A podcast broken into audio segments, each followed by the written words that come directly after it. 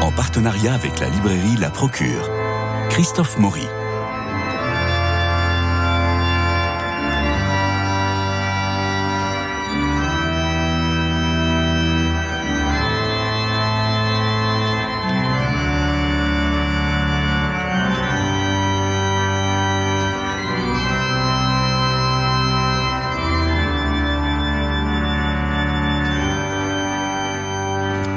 Jean-François Roth, j'aimerais qu'on s'arrête un peu sur un livre euh, qui peut faire polémique. Et il faut dire que la couverture est assez euh, épatante. Ça s'appelle Imposture mystique et c'est de Joachim Boufflet. Oui. C'est publié au CERF.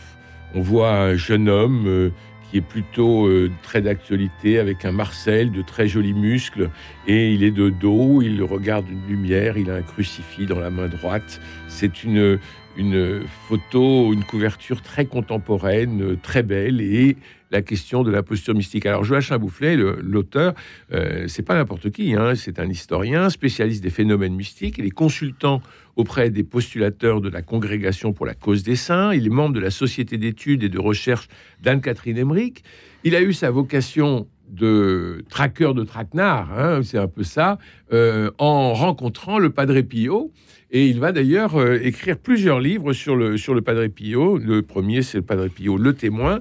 Et puis, il y aura euh, Padre Pio, des foudres du Saint-Office à la splendeur de la vérité. C'est aux éditions Presse de la Renaissance et c'était en 2002.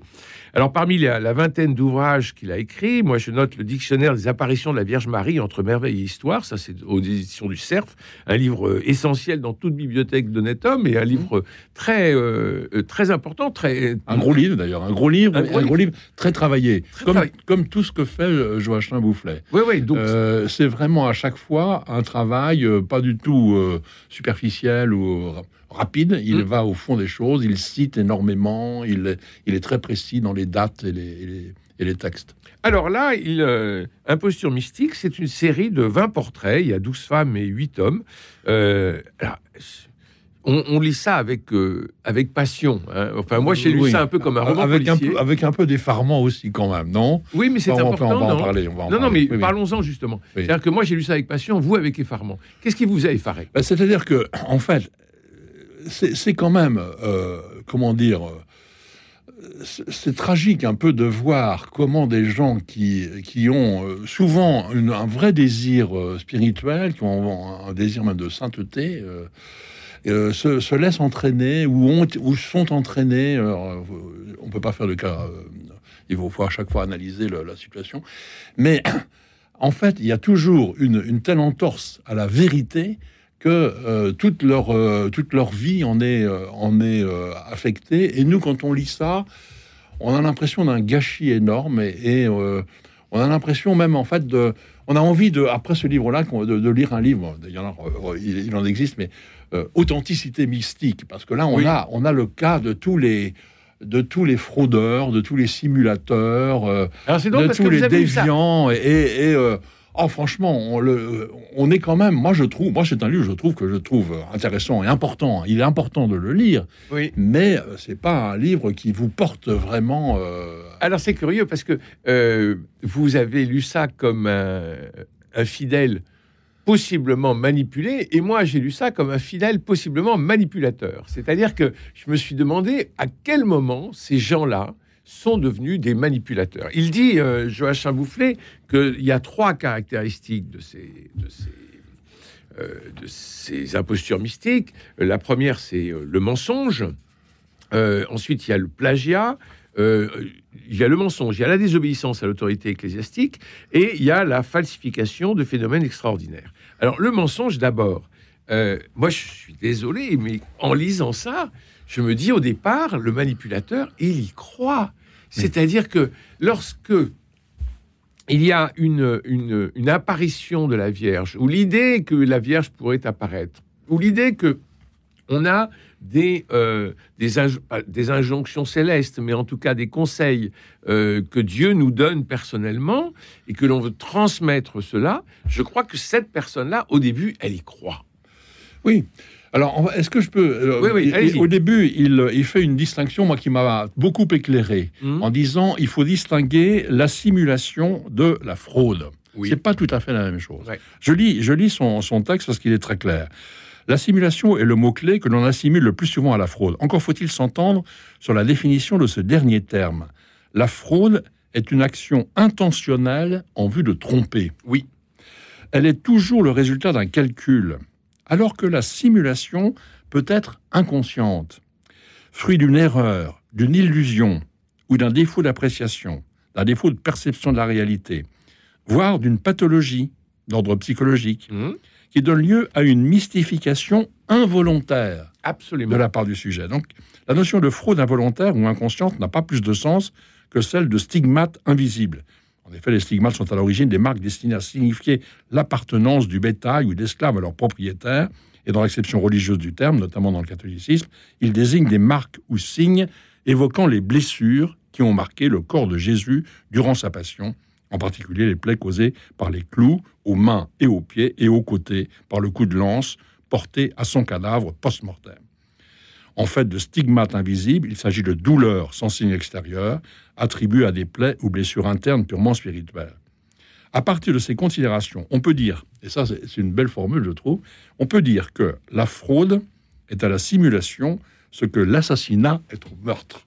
Voilà. Il y a une intentionnalité de tromper dans la fraude, Oui. alors qu'il y a un certain nombre de gens qui l'analysent ici, Mm. qui sont dans la simulation, c'est-à-dire quelque chose qui est qui n'est pas dans la volonté de, de tromper, la volonté de nuire, comme, le- Mhm. euh, comme vous disiez, ils sont, ils y Ils y croient et ils le font souvent euh, pour faire du bien. C'est-à-dire que euh, ils ont l'impression que par ce, ce, ce qu'ils écrivent, ce qu'ils disent, euh, ils produisent euh, une, une- une vie spirituelle pour beaucoup de gens et, euh, et voilà, ils, ils- ils se mettent euh, dans la position de voilà de, de gens qui, qui qui essaient de faire leur possible pour euh, à leur tour euh, Alors- répandre la, la- la bonne nouvelle. Il y a, oui, absolument. Et à un moment donné, il y a un, un moment de rupture dans leur vie qui fait que ils vont devenir des fraudeurs.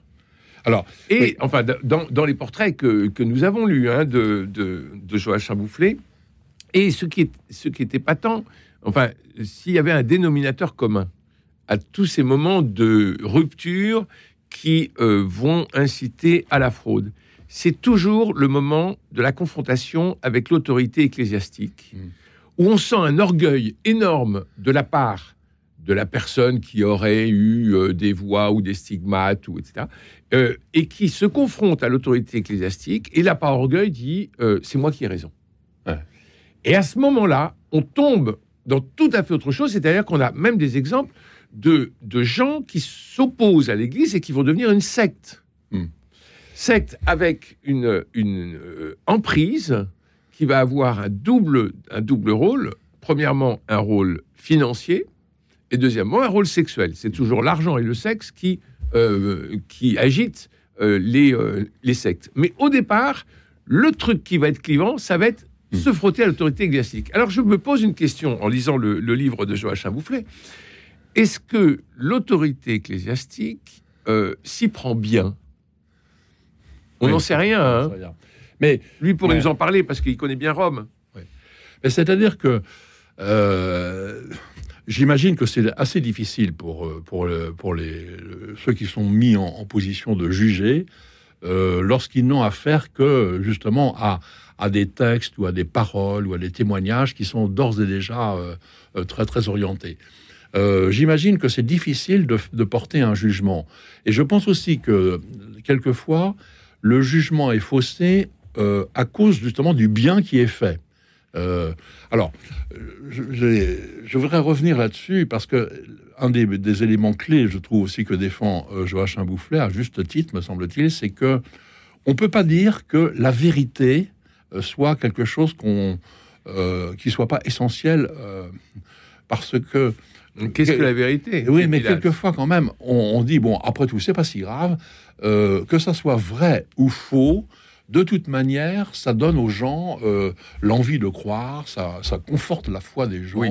ça produit plein de, de- de pèlerinages, de, Hmm. etc., de prières et tout, donc euh, euh, de conversion même, etc. Donc, à la limite, dans les impostures mystiques, il y a toujours cette idée que la vérité ben, n'est pas tout à fait essentielle. Que l'important, c'est ce qu'elle produit, c'est ce que. Et donc là, il a raison de dire que euh, la vérité est indispensable et qu'on a le devoir de ne pas se laisser tromper, euh, que ce soit donc de manière euh, comme dans la fraude avec une volonté de tromper ou dans la simulation avec une peut-être une, incapacité de, faire la part du, réel et du, du de l'irréel. Il, a, il a raison de dire que la vérité. Mais euh, il faut dire aussi tout de suite quelque chose, Christophe. Hein, on le sait, c'est que lorsqu'on fait ça, on se fait mal voir. Hein, par exemple, je repense à, à Marthe Robin, hein, quand Conrad de Mester fait son livre sur la fraude mystique mmh. de euh, Marthe Robin, euh, il y a quand même un certain nombre de gens qui, donc d'une part, sont extrêmement choqués, extrêmement déçus, mais aussi qui deviennent extrêmement, comment dire, agressifs à l'égard de ceux qui euh, ne, comment dire, détruisent le, détruisent l'image. Oui. Alors il en parle dans son livre hein, de Marthe Robin. Il en parle dans l'introduction, il en parle dans la conclusion. Il dit qu'il y a quand même pas mal de choses parce que lui travaille beaucoup euh, au centre, à la Société d'études et de recherche d'Anne-Catherine Emmerich, qui était la Marthe Robin du XVIIIe siècle. Hein. Euh, et que d'ailleurs Marthe Robin a, a, a, copié justement. Oui, oui. Alors, euh, bon, il y a la question des plagiats hein, euh, pour, euh, pour les écrits de Marthe Robin. Il y a la question du père Finet, oui. qui, est, qui, est, assez complexe. Et lui dit clairement, hein, à, la fin de, à la fin de son livre, il dit il est à souhaiter que cette confrontation ait lieu, si tardive soit-elle, ou que la cause de canonisation de Marthe Robin soit abandonnée, tant les questions non résolues restent nombreuses. Là, là c'est aussi c'est une de ces insistances qui je trouve très intéressante, c'est qu'il dit on ne peut pas, quand on a un jugement à porter sur ces questions, on ne peut pas en rester simplement à l'analyse, par exemple, théologique, on ne peut pas euh, simplement en... Euh, il faut faire intervenir euh, différents, différents oui. sciences humaines. Il faut regarder un peu justement l'histoire, comment ça, comment ça s'est développé. Il faut regarder comment ça se structure dans une communauté ou plus ou moins secte ou non. il faut faire intervenir différents regards pour justement porter un, véritable jugement.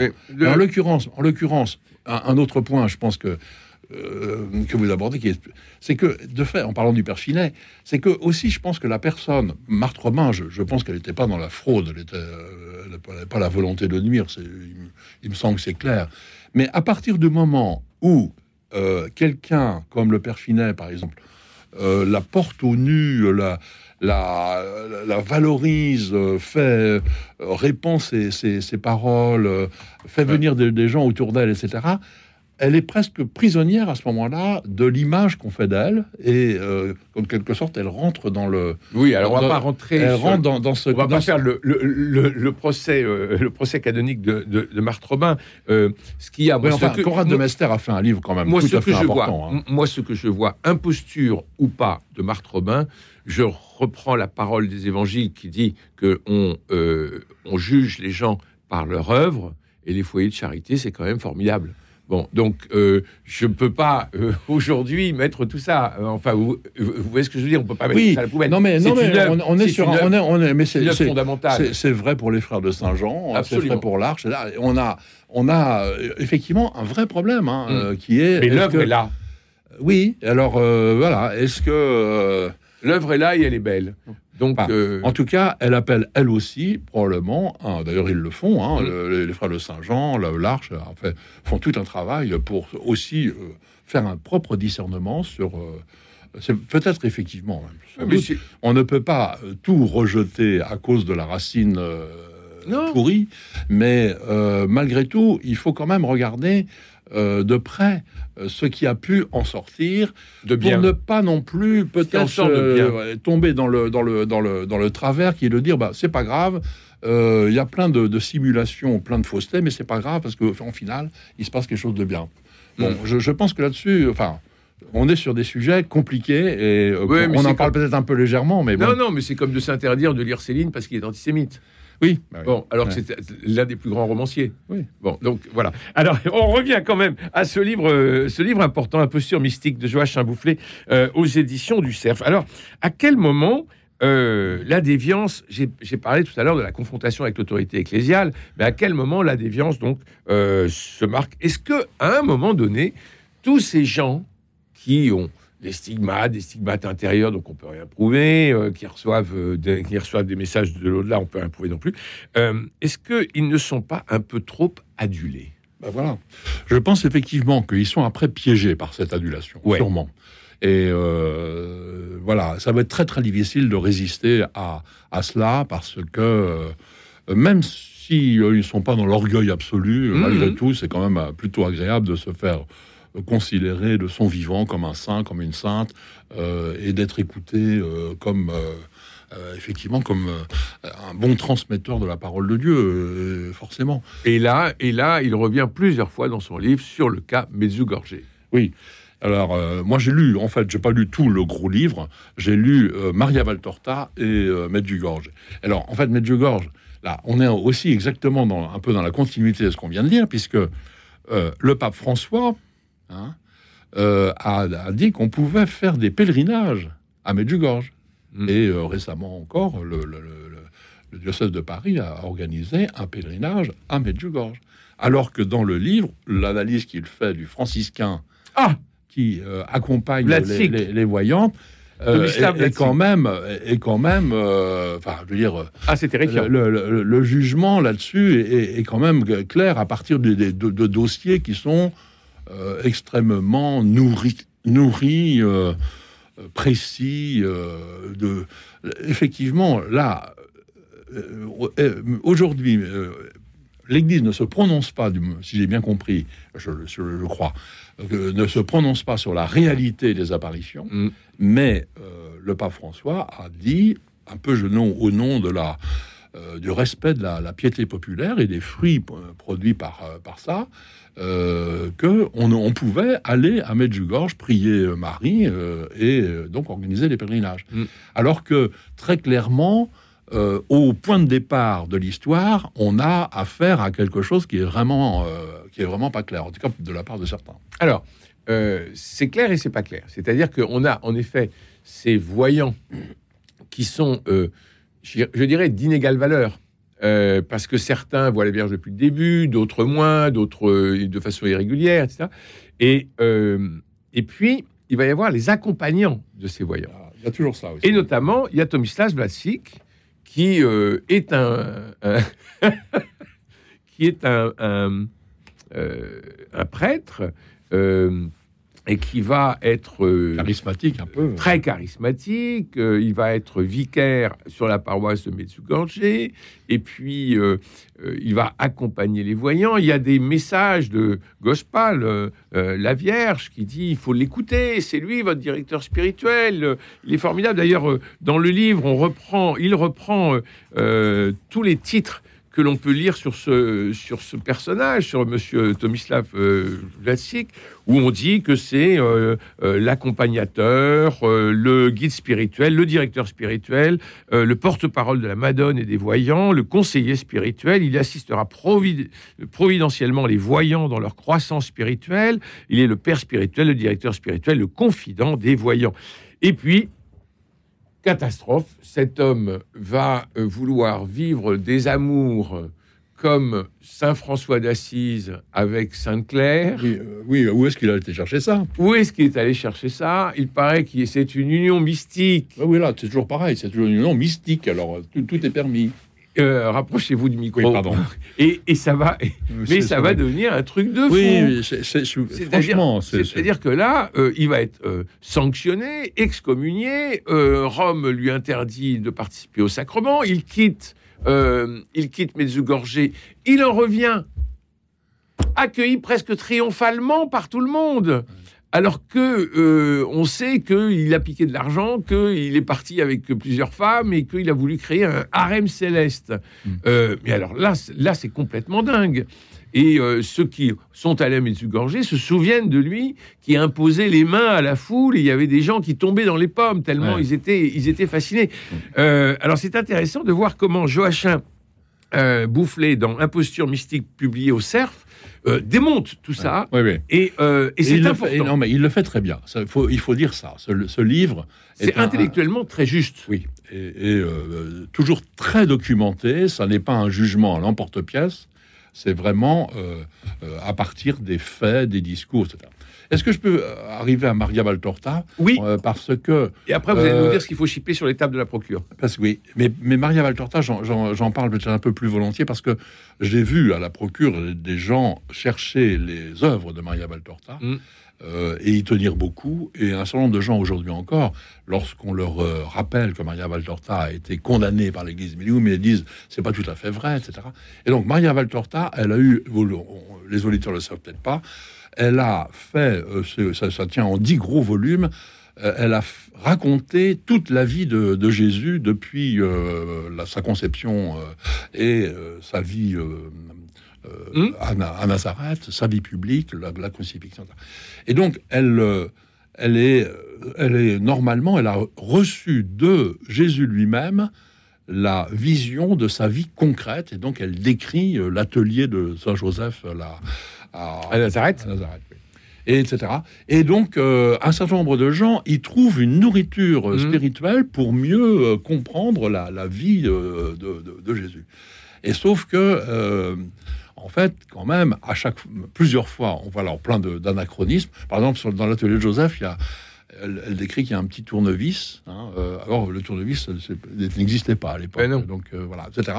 Alors, on peut dire, ah oui, mais c'est pas très grave. Bien sûr, ce n'est pas très grave. Mais ça, plus ça, plus ça, Par plus contre, ça, par contre, ce qui est beaucoup plus grave, c'est qu'à un moment, elle raconte la relation entre Marie et Jésus, le grand, le Jésus adulte Mm. qui, qui revient vers sa mère. On est dans des choses là, franchement, quand on lit son texte, on est, on est très clairement dans, dans quelque chose qui n'est pas, qui est pas en place. Quoi. Mm. Donc, là-dessus, vous voyez, on- euh, quelque part, euh, quand j'étais euh, aux manettes de la procure, j'avais envie de mettre Maria Valtorta dans les romans historiques Oui. parce que c'est un roman. Oui. Mais euh, évidemment, je veux dire, on se fait, dans ces cas-là, on se fait mal voir de tout le monde. C'est-à-dire que Mm. ceux qui pensent que c'est c'est valable trouvent qu'on qu'on dévalorise. Euh, quelque chose qui peut être euh, très utile pour la foi, et puis ceux qui euh, se méfient de, de, la, là pour le coup de la simulation, parce que je pense qu'il n'y avait pas volonté de fraude là, la simulation de Maria Valtorta, eh bien à ce moment-là se disent bon, on, on- on met sur le même pied euh, des, des gens qui racontent ce qu'ils euh, ce qu'ils croient, euh, mais qui n'a aucune, qui n'a pas la validité, qui n'a pas la valeur, évidemment pas du texte évangélique, mais même des études évangéliques. Mm. Voilà. Donc Maria Valtorta, c'est quand même intéressant tout le tout le juge, tout Ouais. le tout le, Tout le dossier. qu'il fait, tout le dossier fait. Il est très précis. Elle est morte en 1961. Qu'est-ce qu'on vole sur les tables de la procure en ce moment? Alors, j'ai deux livres formidables, différents. L'un de monseigneur Philippe Borden qui s'appelle Famille en quête de Dieu, toujours aux éditions Lucerf. Philippe Borden n'est pas euh, n'importe qui non plus. Euh, vous le savez, peut-être que vous le savez pas. Il a été, euh, c'est un théologien, un théologien moral. Il a été doyen du théologicum de l'Institut catholique de Paris. Il a été après recteur de l'Institut catholique de Paris et il a été appelé par le pape à prendre la présidence à Rome de l'Institut sur la famille fondé par Jean-Paul Jean-Paul II. Et donc c'est de ce, de- un peu de ce, dans cette, euh, dans cette fonction, dans ce ministère qu'il qu'il écrit ce livre, Famille en quête de Dieu. Alors, je voudrais tout de suite dire aux auditeurs, ça, c'est pas un livre ennuyeux, c'est pas un livre parce que quand on voit la- euh, le discours des, des- des- des clercs sur la famille, on se dit ouais, c'est bien, je connais ça par cœur, euh, j'ai vraiment pas besoin de lire encore un livre sur la question. Eh bien, si, celui-là, il faut le lire Ah, parce que qu'est-ce qu'il y a de euh, nouveau parce que ce qu'il y a de nouveau, allez, c'est impossible de, de résumer en, en- euh, tout de suite, mais quand même, il dit, il dit simplement ceci qui est tout à fait essentiel. Longtemps, on a défini la famille à partir de l'institution du mariage. Mm. Or, en fait, aujourd'hui, euh, l'institution du mariage, c'est- c'est compliqué, alors que là, on a un grand espoir sur la famille que quelquefois on survalorise. Et il dit surtout, c'est ça le point important peut-être, au lieu d'enseigner purement et simplement, les, le magistère devrait commencer par écouter les familles, c'est-à-dire euh, prendre en compte réellement ce qui se passe euh, pour ne pas être dans un discours abstrait, euh, un peu surplombant. Euh, il y a quand même ce défaut-là en général quand on parle du couple et de la famille, et quand euh, le magister en parle, ça peut être ça. Or, et Jean-Paul II et François ont changé la donne complètement, en particulier par le synode sur la famille qui a donné aussi après coup, enfin, que le, pape François a écrit après coup à Maurice Laetitia. Eh bien, voilà, ce livre-là de Philippe Bornat, je le conseille si on veut aujourd'hui reprendre un peu un sens de la famille comme chemin d'épanouissement de, et de sainteté. C'est vraiment formidable. Famille en quête de Dieu, c'est de Monseigneur Philippe Borden au CERF. Parfait. Euh, je rappelle euh, Joachim Boufflet, imposture mystique au CERF. Malheureusement, l'émission se termine. J'entends le, j'entends le générique. Jean-François Roth, vous, vous, vous, venez euh, la semaine prochaine avec euh, l'autre livre que je voulais présenter, qui est aussi important. Absolument. Merci beaucoup. il me reste à remercier Jean-Paul Lérine pour la réalisation, Philippe Malpeuch pour les génériques, François Dieudonné pour l'organisation des studios, Louis-Marie Picard et Camille Meyer pour la retransmission sur les réseaux sociaux. Vous savez que, je ne sais pas si vous avez téléchargé, Jean-François, la nouvelle application de Radio Notre-Dame sur votre téléphone, mais comme ça, bah, comme ça, vous nous avez dans la poche et vous pouvez nous écouter n'importe où et à n'importe quel moment. Et, elle, est, elle, est, très bien faite. Euh, donc voilà, demain, euh, mon Dieu, déjà c'est la fin de la semaine, nous irons au théâtre. Alors je vous embrasse, à demain, c'est une bonne journée.